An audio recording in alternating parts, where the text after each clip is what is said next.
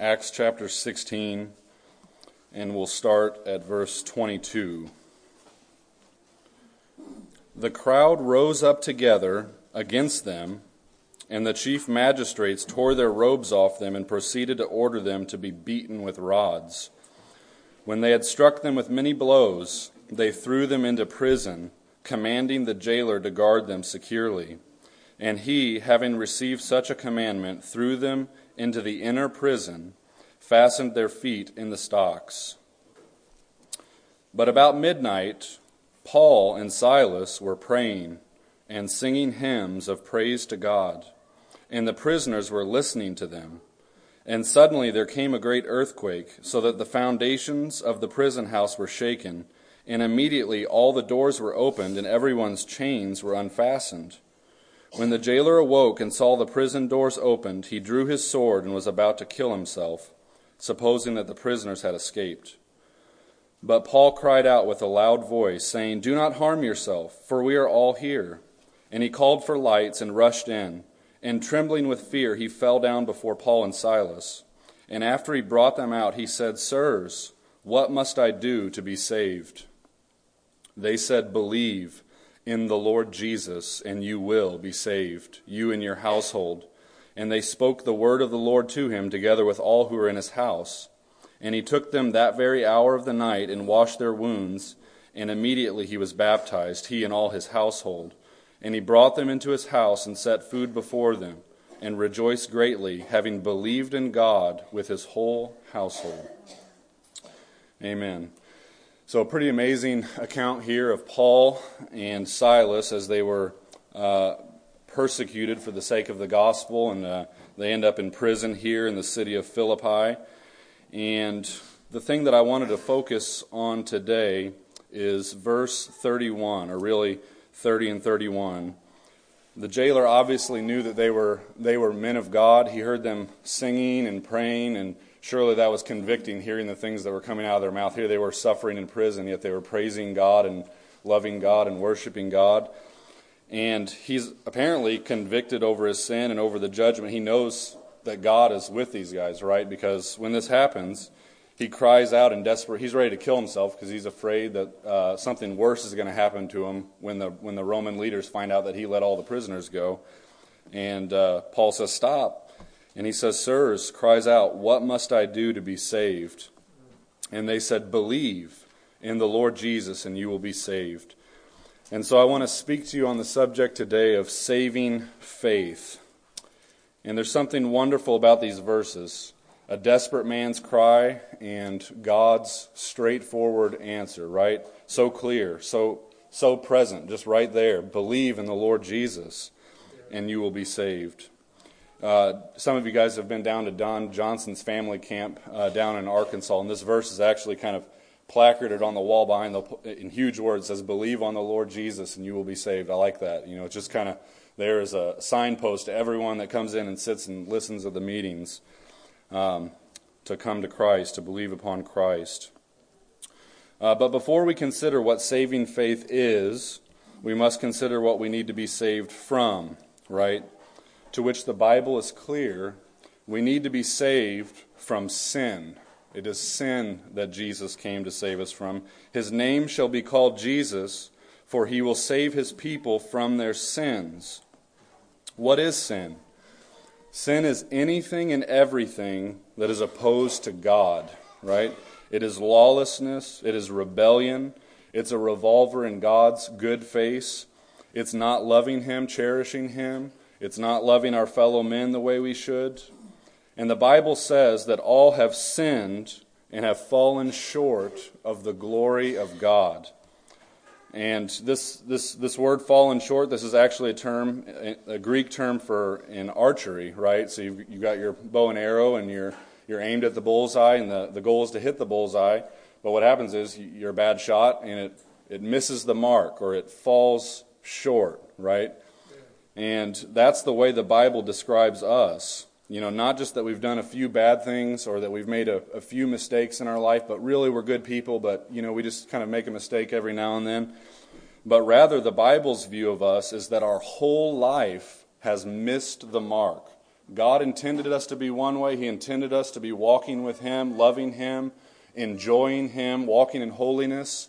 In our whole life, we've done the exact opposite. We've, the arrow went over here. We missed the mark.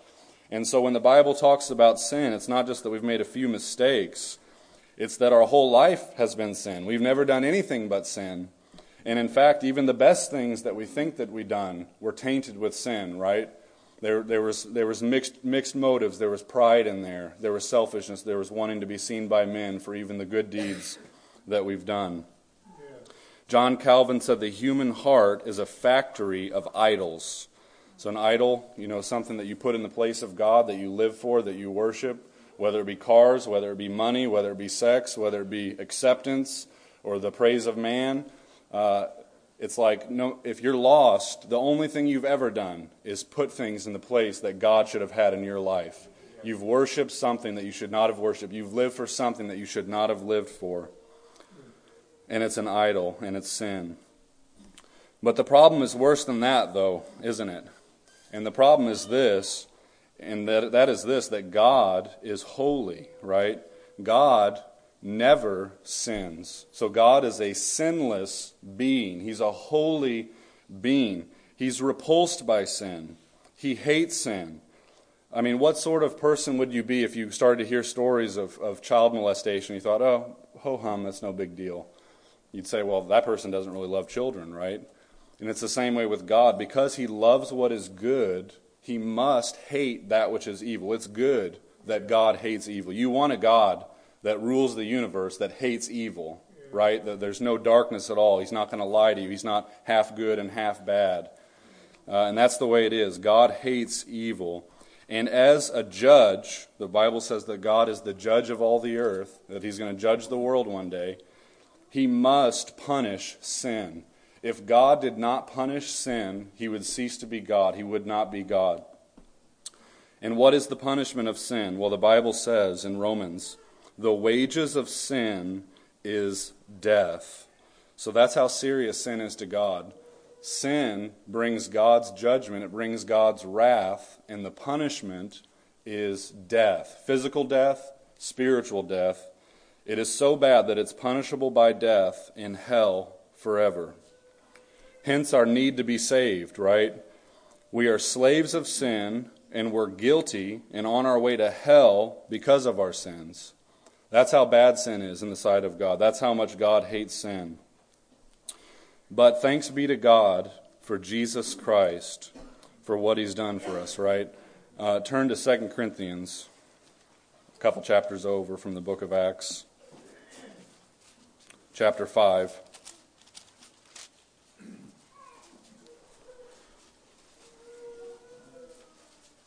Chapter 5 of 2 Corinthians in verse 21, He, that is God, God the Father, made him, that is Jesus Christ, his Son, who knew no sin, he never sinned, to be sin on our behalf so that we might become the righteousness of God in him. Don't miss this right now, okay? Because this is the heart of the gospel, right? This is the center of the, of the message of salvation. God made Christ, his precious only Son, enter into this world as a man, fully man and fully God, to take upon himself all of the guilt of the sins of his people, to take every vile thing you've ever thought, every vile thing you've ever done, to take all the bad check marks that were written against you, by which God was going to judge you for, and place them on his Son in our stead. And he died and, and suffered and died in our place on the cross. That's the gospel. Three days later, he rose again from the dead, proving that God had accepted the payment for sins. And he did all this so that we might become right with God, right? Or so that we might be saved. It's as if we were condemned, right? We're condemned and awaiting execution. The firing squad, everyone's got their gun pointed at you. You're trembling with fear. You're going to die and you deserve to die. But at the last minute, someone steps in, and that someone was innocent. That someone was perfect. He steps in and takes the punishment. He says, No, I'll, I'll take the punishment instead.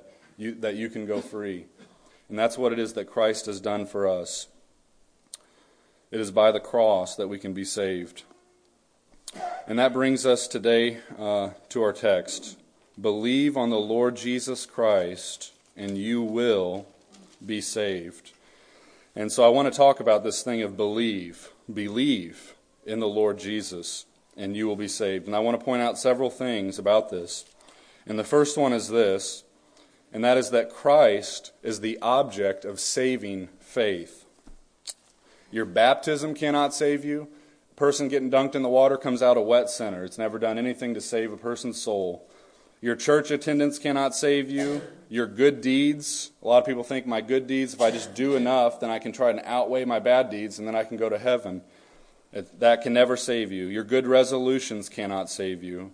The Bible emphatically declares that Christ alone can save you.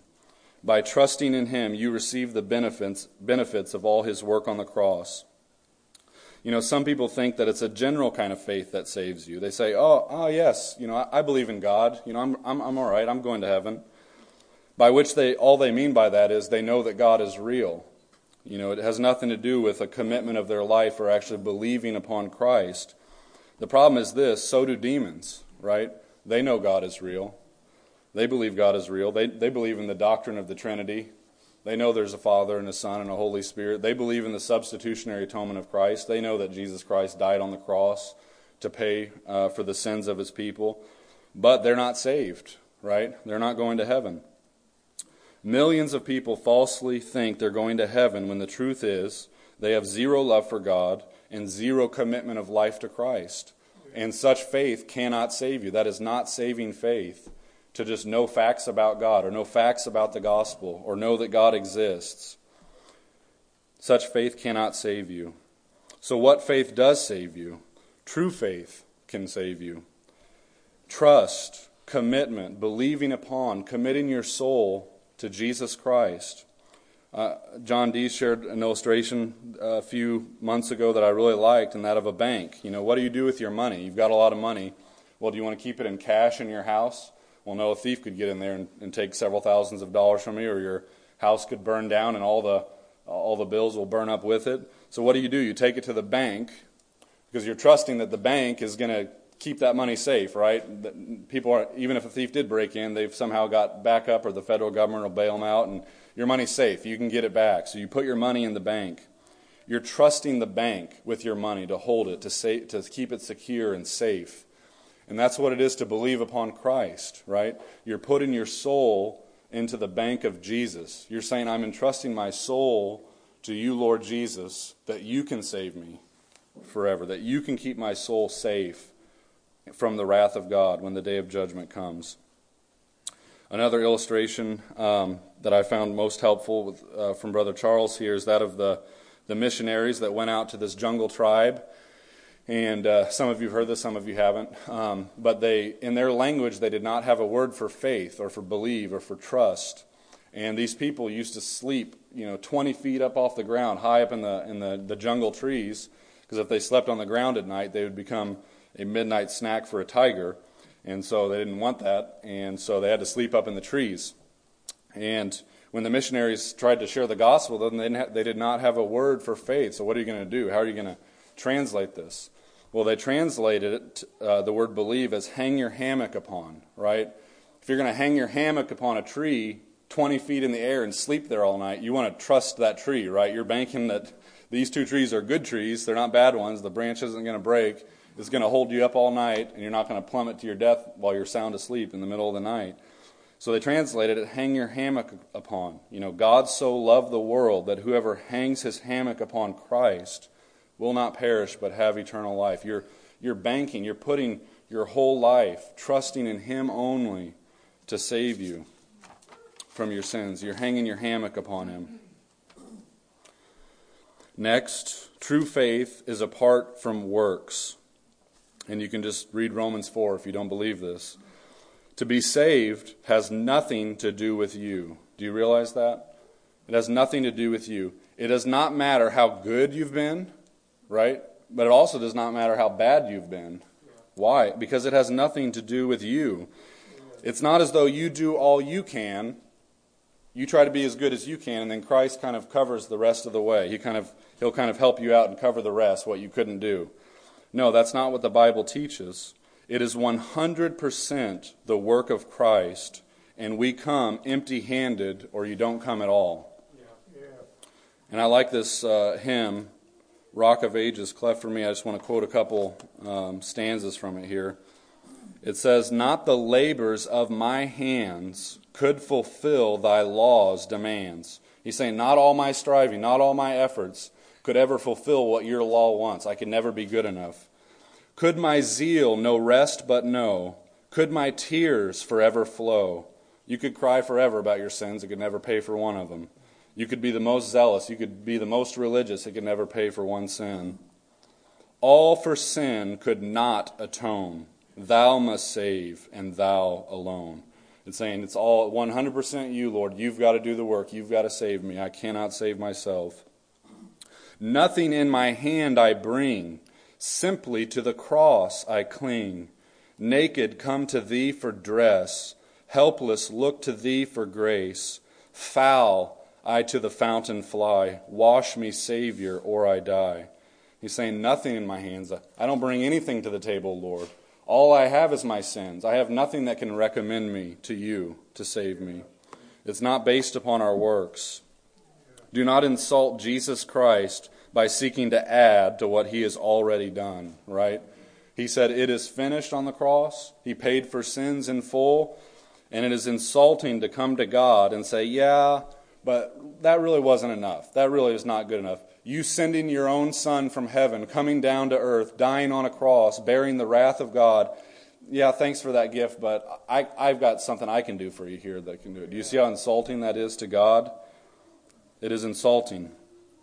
There's nothing left to do except to believe it and to receive it. Romans 4:16 It is by faith in order that it may be in accordance with grace. Grace is the outstretched hand of God. He did the work. He's offering the gift to you, right? That's the gift, the grace. Offering the gift of his son. Faith is simply taking hold of it, believing that it's for you and he set it up this way, right? He set it up this way that he gets 100% of the glory. He did all, we did nothing. Therefore, we boast in him and not ourselves. You can turn to this if you want, you don't have to. Ephesians chapter 2 and verse 8. For by grace you have been saved through faith, and that not of yourselves, it is the gift of God, not as a result of works, what you did so that no one may boast. No one can boast. What did you do? You did nothing. You were just the recipient of a free gift, and that's what salvation is. Consider the wonder of how God has set this up. Some you can hear words and believe them and be saved forever. I mean, you can be saved forever today by hearing the gospel and believing it, just believing what it is that Christ has done. Anyone can be saved rich, poor, smart, dumb, high IQ, low IQ, children, people on death row can be saved.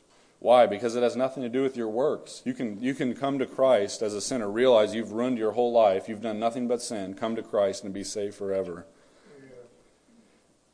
You can be on your deathbed, albeit it might be rare, but I'm sure it's happened many times that God has saved people on their deathbeds. Maybe, maybe they never heard the gospel all their life, and some Christian comes to them in their last moments. They hear about Christ, and they're saved before they can do anything. And they're going to heaven forever. A free gift. I've been reading uh, Pilgrim of the Heavenly Way again, uh, that, auto, that autobiography of Dan Smith, and he tells the story of that um, communist soldier. They were in the city of Kunming. Uh, and the, the communists were taking over. And uh, as he's preaching the last service there in this big church in Kunming, uh, these communist soldiers come in the back of the church and he sees them all there. And he said he just kept preaching as hard as he could. You know, he didn't, he didn't back down at all what he was saying. And at the end, he, he called for anyone that wanted to be saved to come forward. And sure enough, one of the communist soldiers comes forward and believes upon Christ and a few minutes later, the other, the leader of the communist group drags him outside and shoots him right in the middle of the street in front of the church. So his Christian life lasted about one minute or two minutes. But he, was, he heard the gospel, he believed in the Lord Jesus, and he was saved. Amazing. So the obvious question then is this Have you obeyed this text? Believe in the Lord Jesus, and you will be saved. If not, what is holding you back from believing upon Christ? Perhaps you think that you're too sinful to be saved. You may say, You don't know the things that I've done, the secret things that no one else knows about or that very few people know about, the things that I've thought. To which I would say that does not disqualify you, but makes you a candidate for salvation, right? Jesus came to save bad people, not good ones. If you think you're good, you can never be saved. You will never go to heaven. If you think deep down in your heart you're a good person and that God should accept you just the way you are, you cannot and you will not be saved. Jesus Christ came to save sinners. He came to save people with mountains of sins, which is everybody. They're just some people that don't realize it. You say, how can this be possible? I mean, one, one person, one man, paying for the sins of a multitude of people from all over? And I say, yes, it is possible, because that one man was worth more than all the rest, right?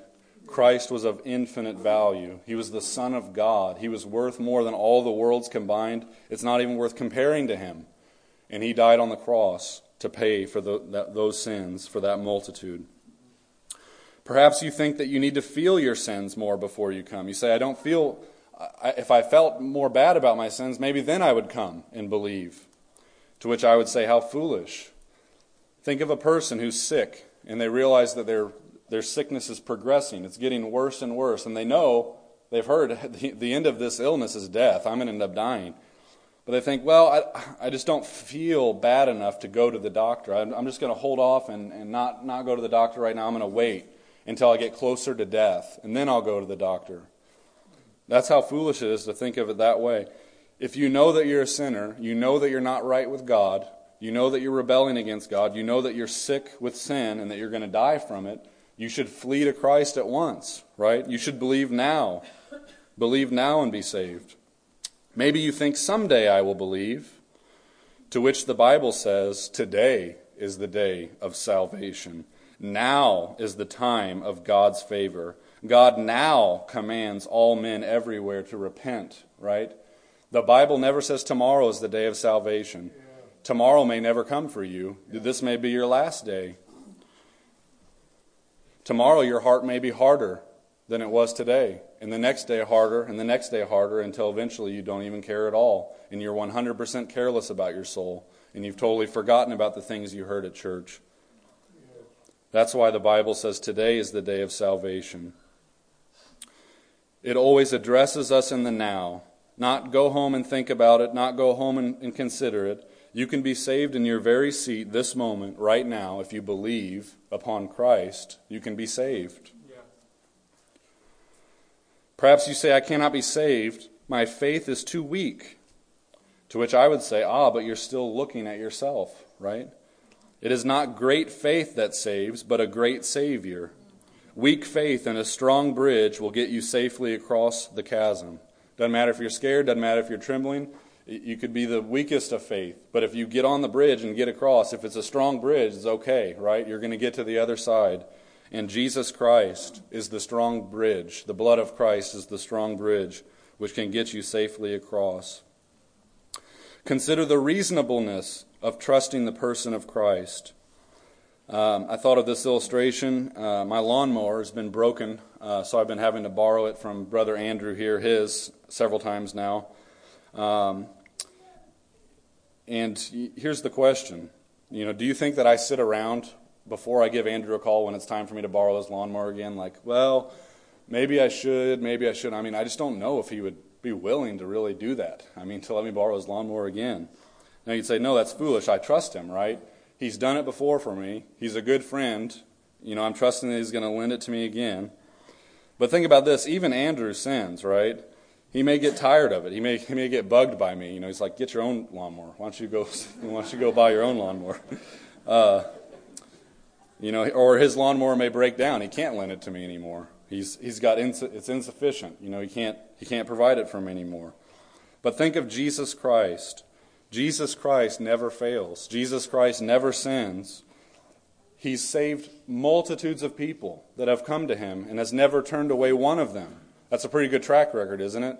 I mean, for anyone that's ever truly sought Christ, he has never turned them away. Not one soul that has come to him in faith has said no. Not once. He's never lacked the resources, right?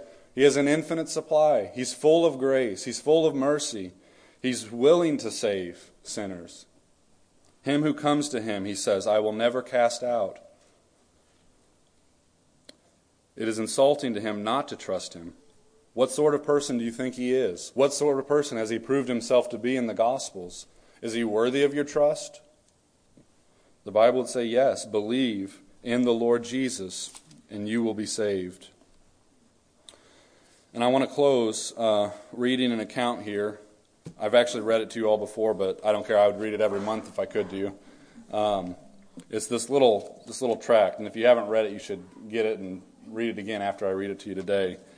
Um, but this is the account of Charles Spurgeon and how he came to believe upon Christ. And the reason I like it so much is because it's so glorious, it's so clear um, that salvation is by faith. So I'm going to read, read this short little tract here.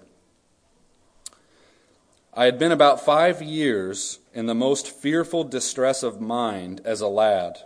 If any human being felt more of the terror of God's law, I can indeed pity and sympathize with him.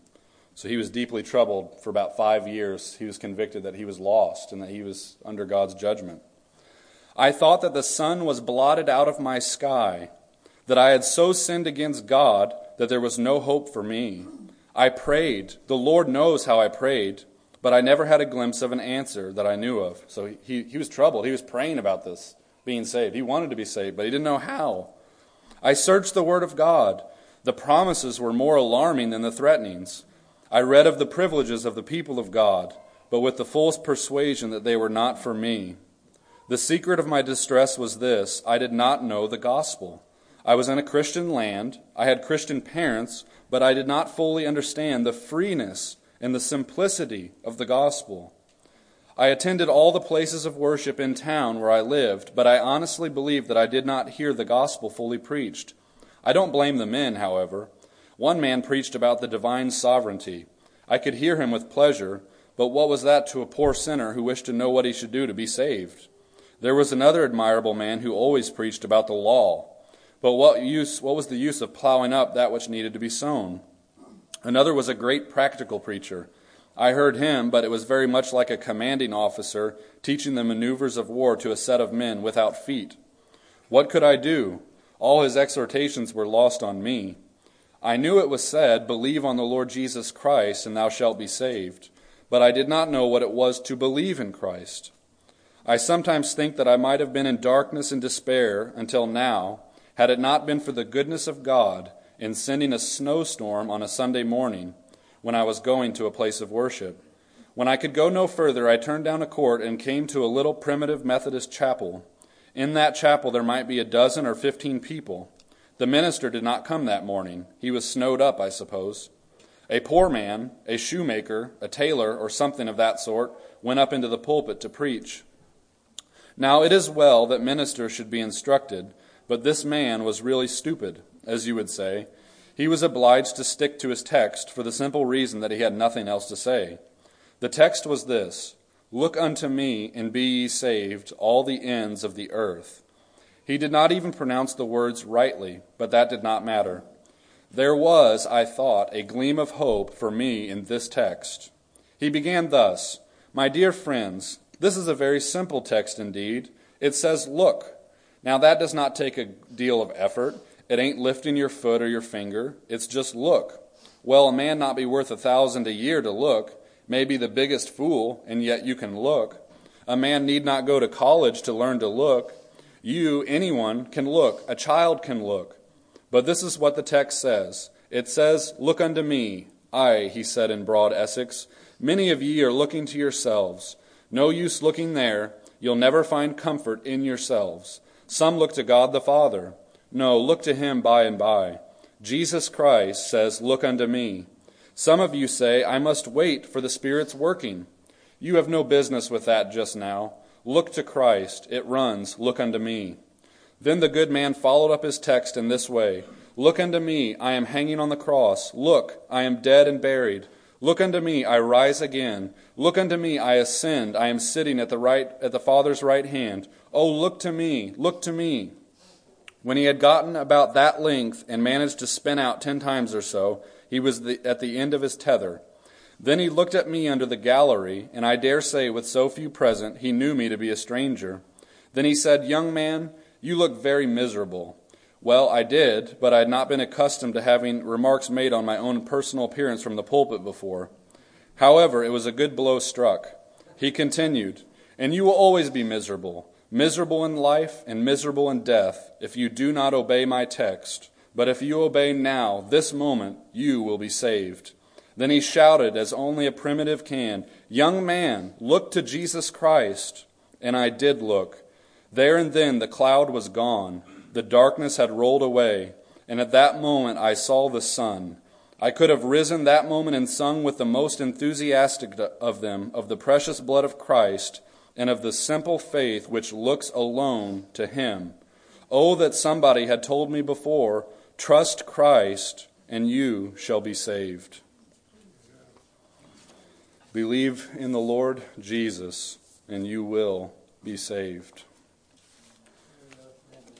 Amen. Let's go ahead and pray.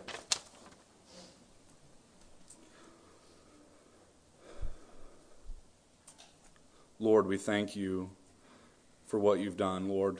We thank you for coming down from heaven, for living a perfect life, Lord, for dying on the cross for our sins, and for rising again. Lord, we would wish, Lord, we want everyone to believe this message and to be saved, to be transformed, Lord, by the power of the gospel, to believe upon Christ and to be given eternal life. Lord, we pray you'd open blind eyes. We pray, cause people to see the reality, Lord, of what you've done. Lord, cause us to see your great worth, your infinite sacrifice, Lord, your ability to save us from all of our sins, Lord. I pray you'd encourage your people. Help us today, Lord. In Jesus' name, amen.